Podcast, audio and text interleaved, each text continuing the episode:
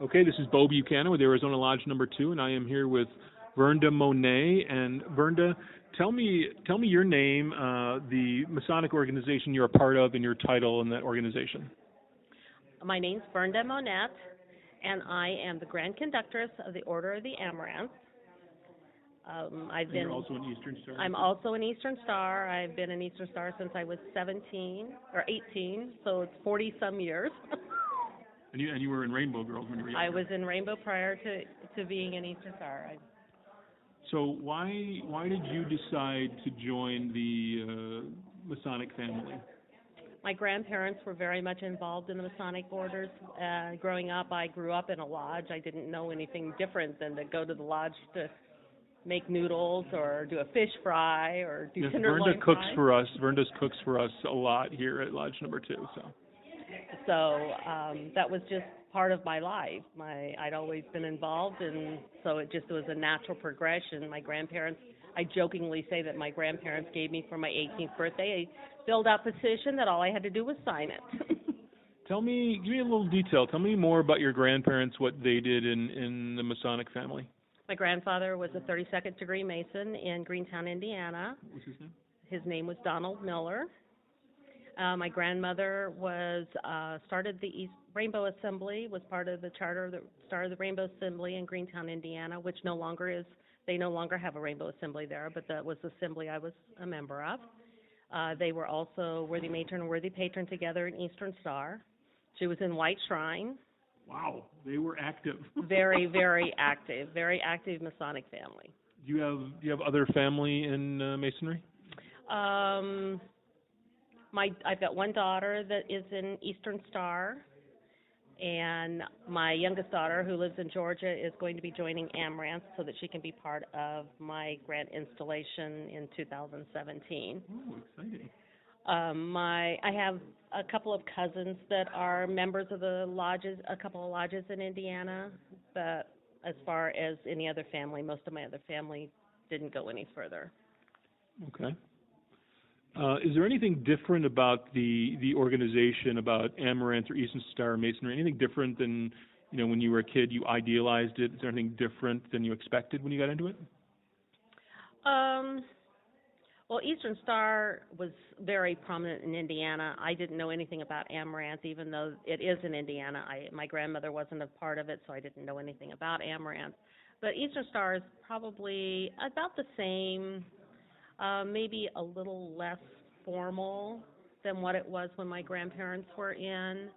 Um, there might be a little more harshness, and that's not being mean about saying harshness it's just the world's a little different so everybody's a little has a little different you know when you come from the midwest a little town of of five thousand in the midwest um and any masonic orders are the main part of that town Right.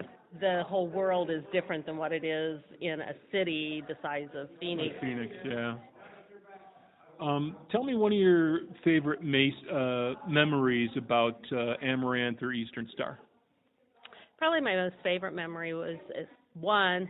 There's mul- multiple ones, obviously, but I've made many friends. I've got a lot of uh, people that really love me, and I love them back by all means. But I just I know um, I'm here by my basically by myself, even though my daughter and grandsons live with live here. But um, I've been in Arizona by myself for 30 some years with no family, no extended family, and my Masonic family has been my family, Is your family? That's sweet. and that's that has been probably my best memory. Um, my Masonic family stepped up when my uh, second husband passed away. My Masonic family was there to make sure that I didn't fall apart. That's sweet. So you, you've touched on it a little bit about your family was involved, and now Masonry and Amaranth Eastern Star is your family. But tell me, I guess, tell me a little bit more. What what makes Freemasonry or what makes uh, Amaranth or Eastern Star so important to you? being able to know that you always have someone that you can go to when you have a problem. Mason, the Mason, the Masonic family is that for me. If I'm stressing about something, I pick up a phone call, phone, and I can call any one of my Masonic family members and say, "Hey, this is what's going on in my life. Tell me if I'm going crazy, or help center me and make sure that I'm not going crazy." That's what everybody tells me. Uh, everybody feels the same way as I feel the same way too. As you, you can count on people in, in the Masonic family. Um, when did you first? I guess you probably from a young age, but when did you first become aware of Freemasonry or Eastern Star? I'm guessing it was a pretty young age because your parents were involved. Well, actually, my grandparents were involved, and yes, um, I think the first Eastern Star installation I went to, I was seven years old. Wow. I might have been younger, and I don't remember. Seven. Okay. But I'm, I'm guessing I was probably about seven when my grandparents were installed as worthy matron and worthy patron. Wow, that's neat. Can you tell me uh, tell me the name of, of if there's somebody in uh, Amaranth or Eastern Star or even Masonry who has made a really big impact on you or stands out as a role model, is embodying those ideals that we that we hold out in the Masonic family? There's actually a couple of people, and those people will be definitely part of my speeches as I'm Grand Royal Matron. One of them, her name was uh, is Mary Alice Tate. She's no longer with us, but she was the supreme deputy when my girls were in Rainbow, when my two younger daughters were in Rainbow, and the girls, all the Rainbow girls, loved her.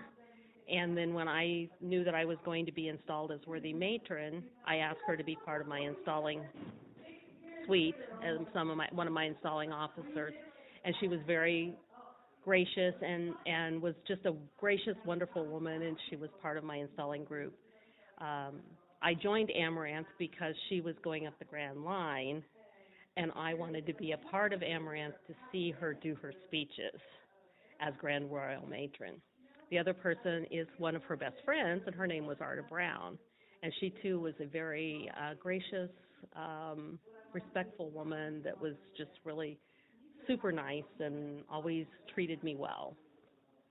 How how do you, has masonry uh, changed you at all? And I, I a lot of people tell me that you know uh, masonry, Amaranth, Eastern Star all have you know codes of conduct and things like that, and we aspire to greater ideals. How has it changed you or helped you grow as a person?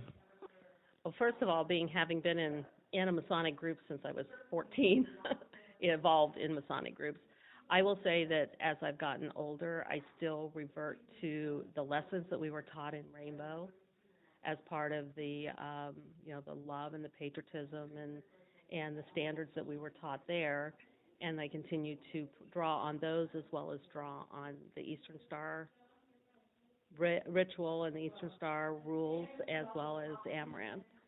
So it's all part of my life. I don't know any other way to be. Yeah, you. I didn't discover it till I was in my 40s. You discovered it at a very young age. Yes. Any any other uh, closing thoughts or memories you'd like to share? Well, I've enjoyed being able to work with Arizona 2 and do cook for them. I enjoy cooking, and this is the only time I, you know, being alone and living by myself, I don't get to cook very often. I so I totally enjoy cooking and making and meals. we totally enjoy eating your food. and um and it's very very um gives me great great pleasure to do those things and and to be part of the whole organization and knowing what the organization means. All right. Well, Vernda, thank you very much for taking time to speak to me today. Thank you.